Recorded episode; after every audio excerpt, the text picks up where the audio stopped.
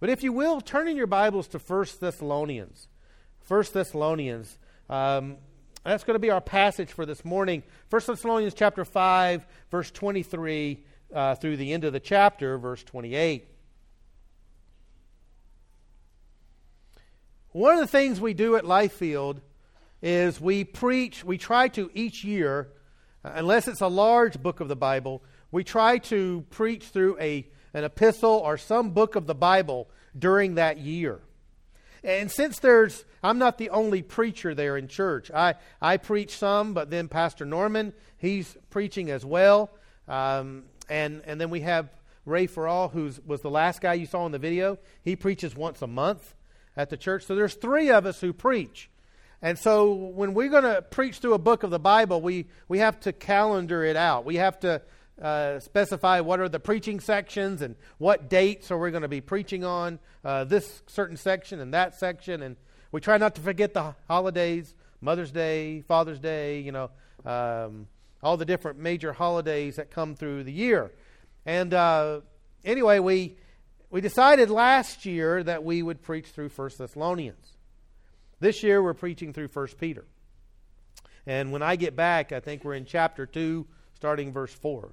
All I know is I have to preach the first Sunday I'm back because I haven't been there for 10 weeks. And uh, so it's my turn again.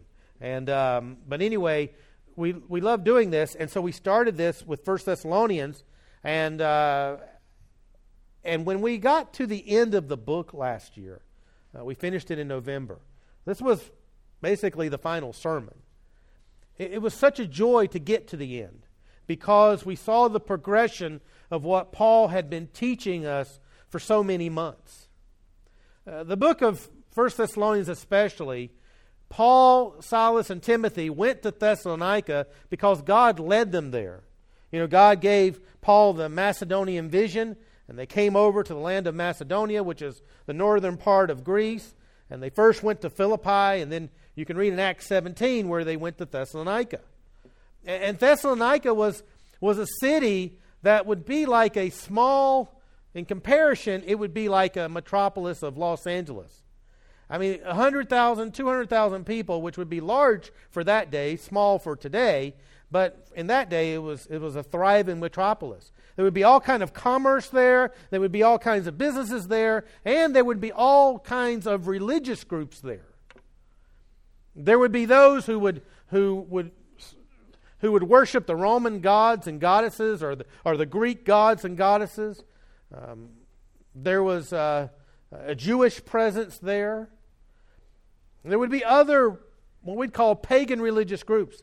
But it, it was a major city in that land.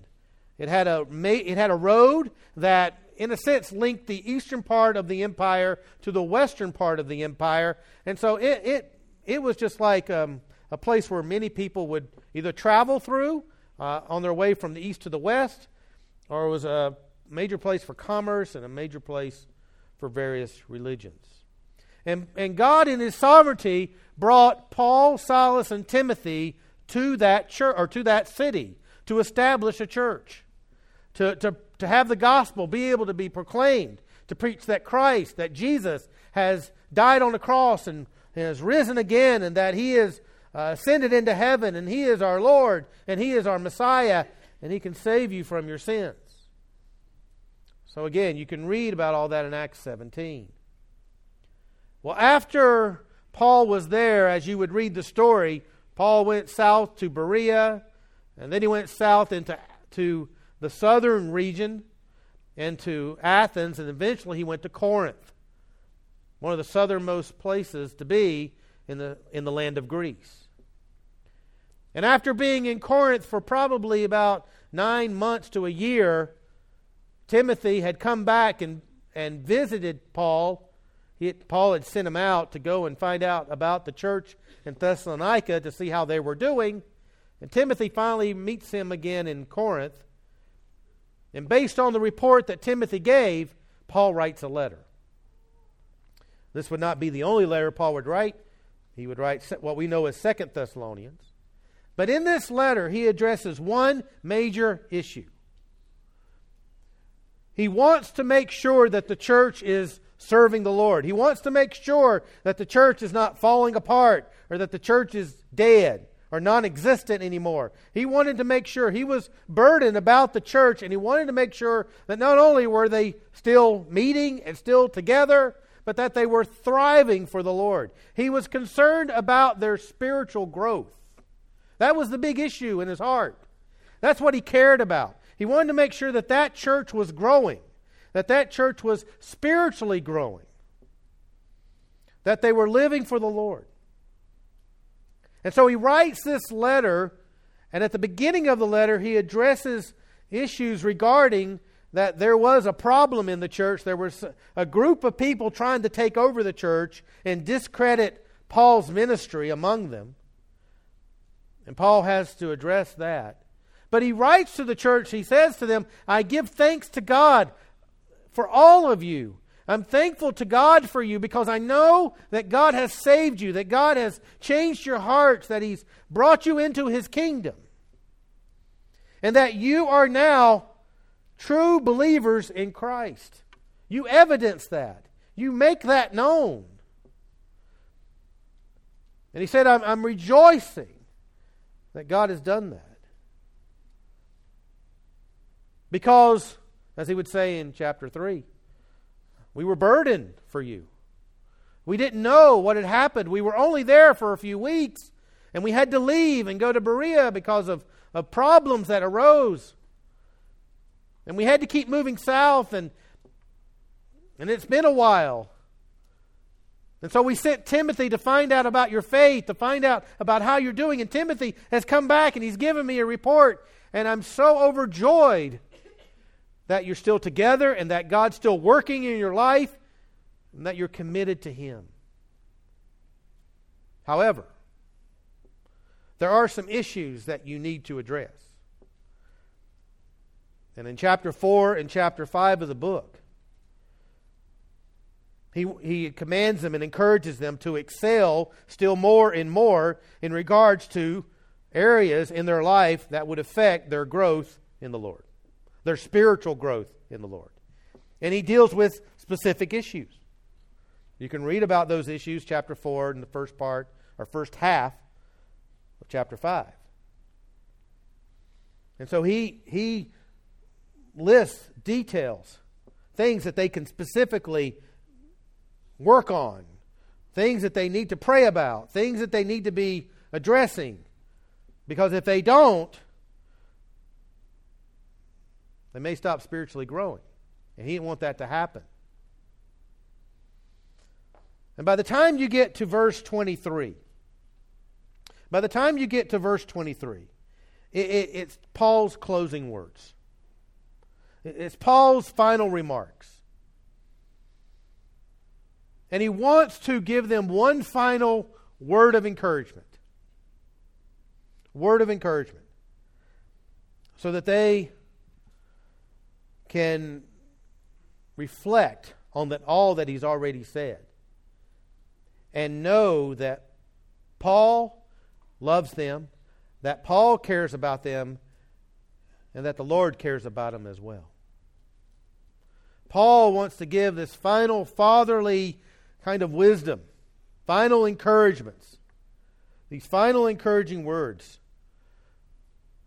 so that their church would still continue to grow. And and for me personally, when when we were going through that this chapter and going through this book, the, these verses spoke to me. And you know this this this passage applies to all of us.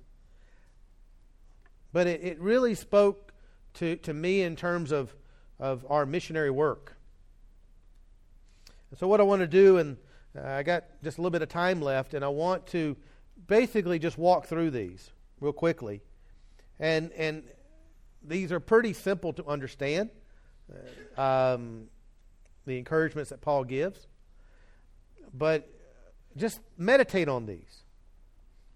Uh, think about these for your life, for your ministry, for whatever God's called you to do. As encouraging words to continue to grow spiritually in the Lord. Let me just read these verses to you. Starting in verse 23. Paul writes, Now may the God of peace himself sanctify you entirely, and may your spirit and soul and body be preserved complete, without blame, at the coming of our Lord Jesus Christ. Faithful is he who calls you, and he also will bring it to pass. Brethren, pray for us. Greet all the brethren with a holy kiss. That's an interesting encouragement, okay? We'll look at that in a little bit. I adjure you by the Lord to have this letter read to all the brethren. The grace of our Lord Jesus be with you all. That final verse, verse 28, that's Paul's way of saying, he, you know, he started the letter by saying grace to you and peace. He ends the letter by reminding them of God's grace. You know, you don't have anything except by God's grace. It's God in His grace that has allowed you to understand who He is, for you to be saved. If, if it wasn't for God's grace and God's mercy, you would still be dying in your sins, right? We all would. It's God's grace that, that saved us. It's by, God, by His grace, that was willing to come and die on a cross and send His Son as payment for our sins.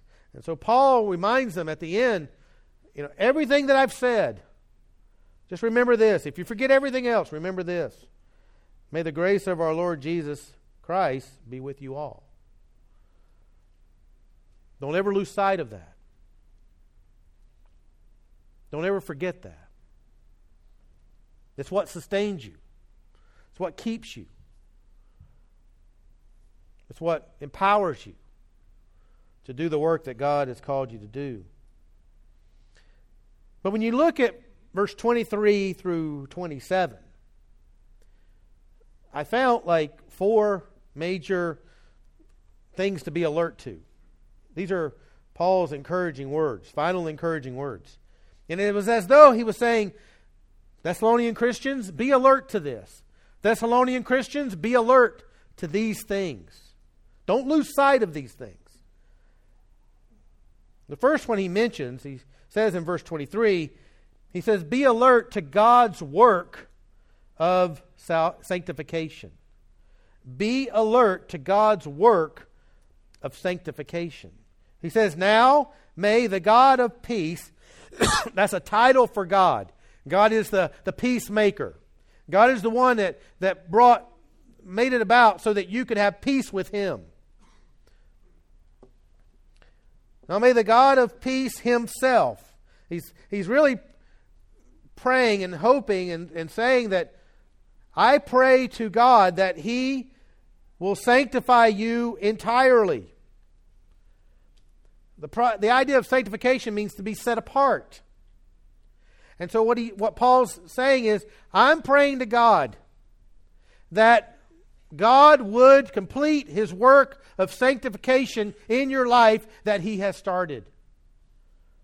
Thessalonian Christians, I know that you're, you're, you're saved. I know that you have, have, have been chosen by God. I know that God is, is in your life through the power of the Holy Spirit. I know that. I've seen the evidence of it. Chapter 1, he says. I'm praying that God will continue to sanctify you. That God will still work in your hearts to draw you closer to His image.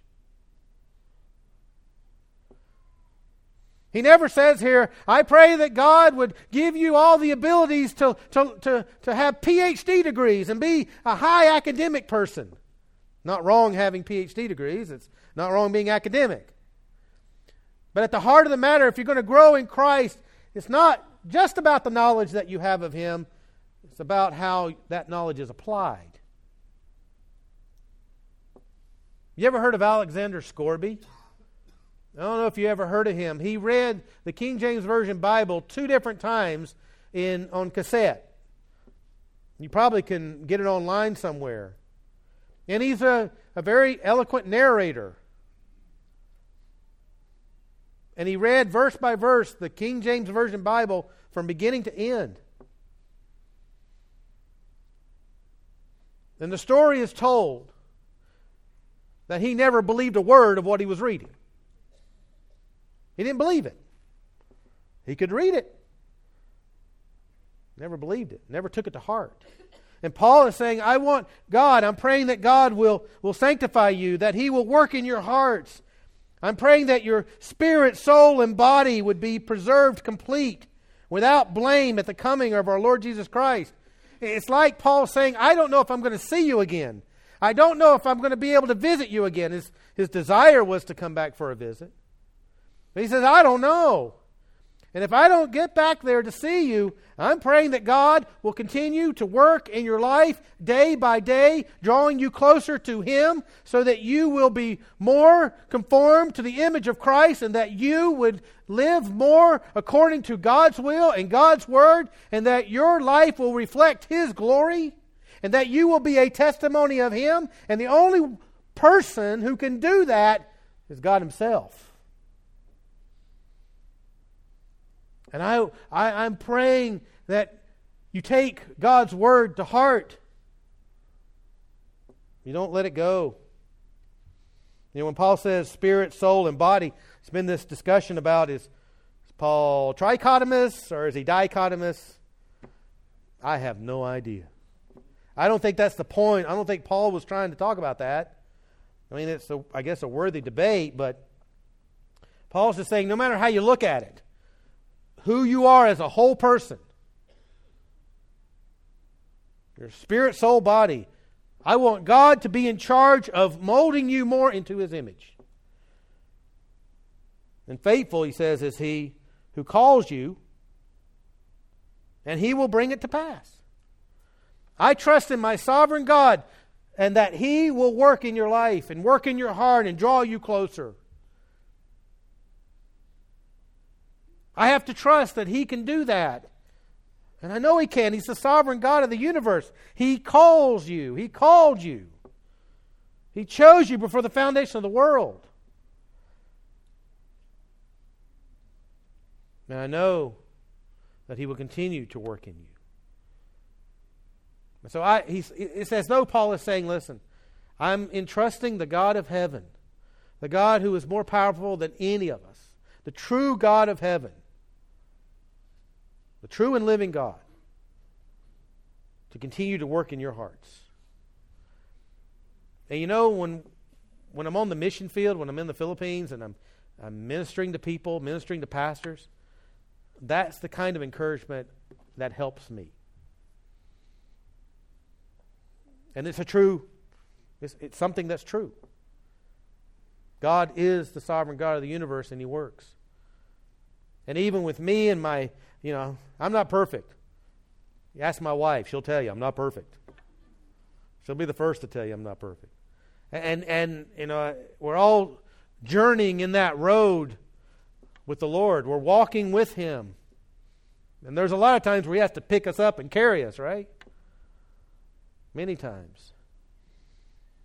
We should never lose sight of, when you're in the ministry, never lose sight of who you're serving and, and, and, the, and, and, the, and how powerful He really is, and how much He loves us and cares for us, and has committed to being with us. He never will leave us, He will never forsake us.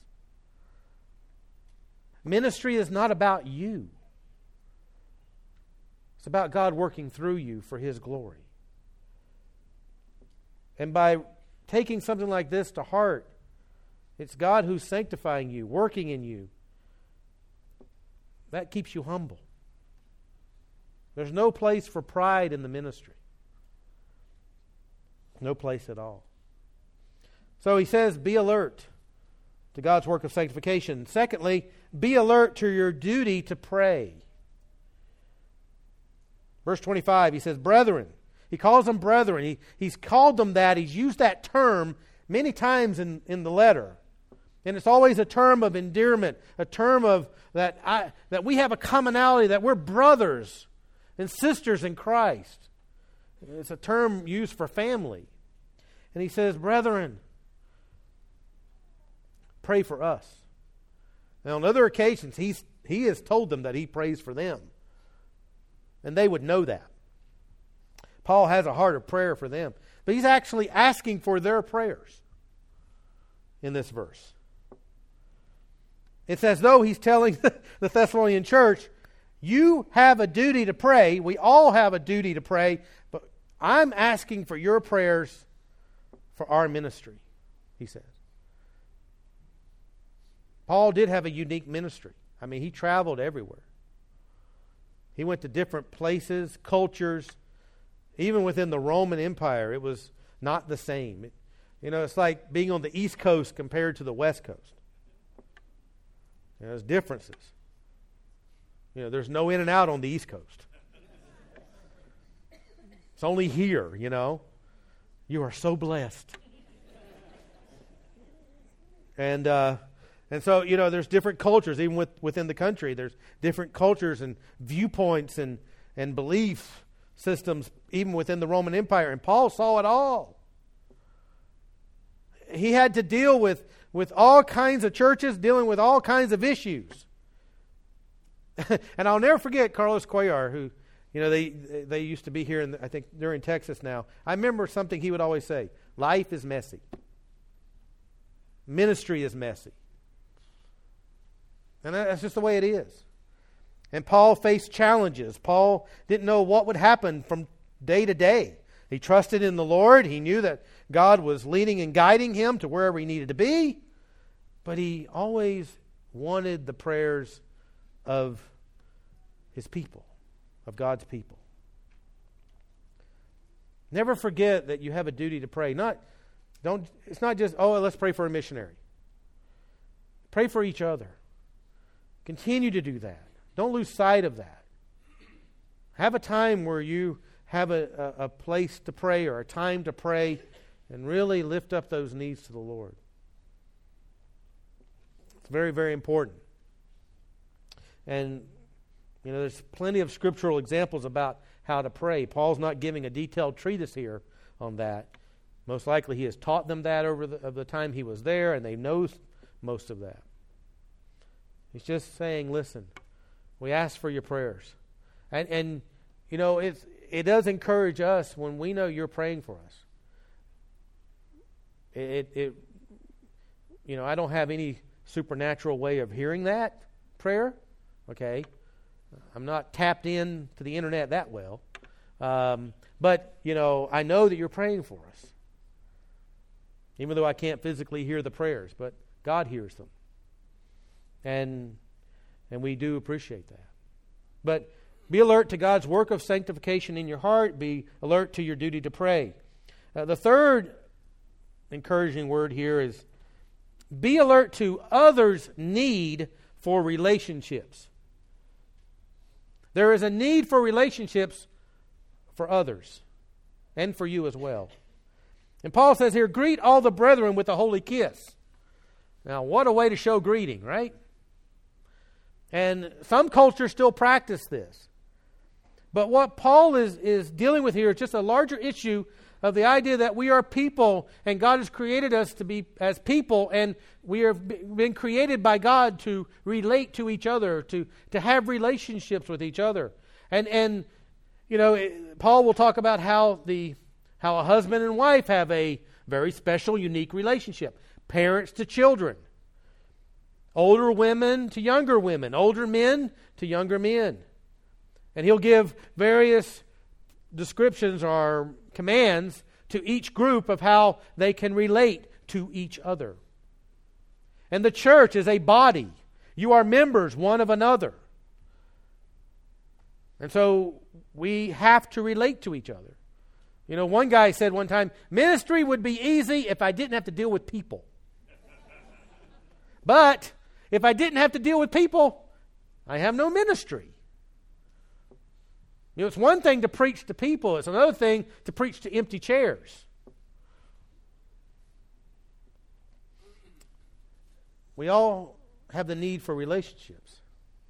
And ministry is accomplished by that. In the Philippines, a lot happens in terms of relationships. The Filipinos are very relational. And they think that way. People are important. They're more of a people centered culture than a task driven culture. Sometimes there's discussions like that in, ter- in missionary uh, training. They would be more classified as a people centered culture. It's just easy for them to relate and to think that way. It's part of their world, it's part of how they think.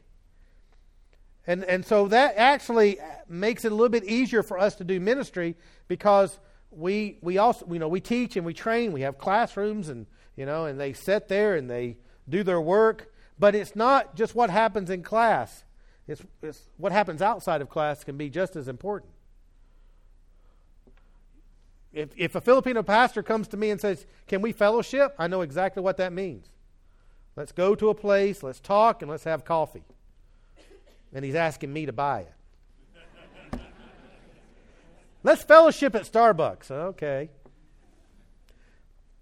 And so I'll give you the privilege of buying me some coffee. Okay, that sounds good. And um, but it's just the way that it's the way it works, and and it's it's a it's nice to be asked to be to to, to fellowship, and it's a common thing um, that we do when we have our weekly class on Tuesday. We give an hour for lunch, and it's not that everybody goes their separate ways and then comes back. We actually uh, about four or five of us will stay at a table, and we and my wife will make a lunch, and I bring it, and we and we have enough to feed about four or five guys. So we sit there and eat together, and we talk together, and um, and we just, it's relationship. Here, when Paul's talking about greeting all the brethren with a holy kiss, that was a form of greeting.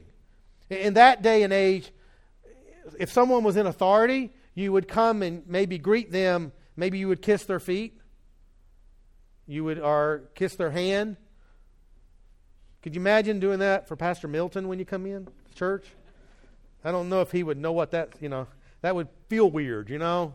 Let's talk, talk about awkward. Um, but that's, that's kind of what you do. Somebody in authority with, when you were on the same level, maybe um, uh, in terms of your society or work or whatever, it was, you know, kiss on the cheek. And some cultures still do that. You know, for us, it's a handshake or it's a hug. But, but the idea that Paul's getting at here is don't forget about relationships. Don't forget about relating to others, talking with others. You know, we need to be able to speak into each other's lives. Parents have to do that for their children. You have a responsibility to relate to your children and help nurture and grow, help them nurture and grow. We have a, we have a responsibility for each other. And God has left us here to be involved in each other's lives. And I know this is something you know very well. But Paul wants to make sure that church doesn't forget it because it's something that will keep them motivated, keep them on the path to spiritual growth. So be alert to God's work of sanctification. Be alert to your duty to pray. Be alert to others' need for relationships. And finally, and I'm already over time, so let me wrap this up. He says, Be alert to everyone's responsibility to truth. He says in verse 27, I adjure you. Uh, that's Paul's way of saying, you better do this. Paul would talk to them like a father to a son. Hey, you better do what I'm about to tell you. This is a non negotiable, this is not optional. I adjure you by the Lord to have this letter, all five chapters, read to all the brethren so, Pastor, you don't just read it for yourself and say, hey, we got a letter from the Apostle Paul. Let me interpret it for you. He says, first thing I want is I want you to read that to everybody. Don't change a word. Read it as is. And why would he say that? Why would he encourage them to do that? Is because what Paul had written was truth. And everyone in the church has a responsibility to know the truth and live out the truth. And Paul wanted to make sure that that letter, as he wrote it, would be read. Uh, there's other places in Scripture where it talks about the, he told Timothy, right? Be always doing the public reading of Scripture. Always make sure you're adhering to the public reading of Scripture. Read it. Have it read, not only, not only read it privately, read it publicly. And sometimes they didn't even have copies, you know, for themselves. So the only way they did hear it was publicly. Because it brings up the issue. You need to know what the book says, you need to know what's in the letter. And, and this is, if I could say it this way, this is why we're in the Philippines. This is why we went there. This is the purpose of what we do. We want to make sure that pastors can read this Bible, can interpret the Bible, and can proclaim it as it was written. And be able to proclaim it week after week after week. And that the church that these men pastor and shepherd would be exposed to truth being proclaimed faithfully from the pulpit. That's why we do what we do. That's why I'm there. That's why these other families are there. Everything we do goes to that point, goes to that goal. And Paul, in one of the final things he says, he says, I want to make sure that you are keeping the scriptures before the entire church. That no one's confused, that everyone understands, that everyone is taught what the scriptures say. And it starts with by having it read. And don't change anything that was said or anything that was written. Read it as is. This is his way of encouraging us. His way of encouraging us to continue to do the work that God has called us to do, no matter what it is. And to do it faithfully. And to do it with hope and do it with joy and, and do it with the joy of the Holy Spirit and, and do it in such a way that we know that we're honoring God and glorifying Him by what we do.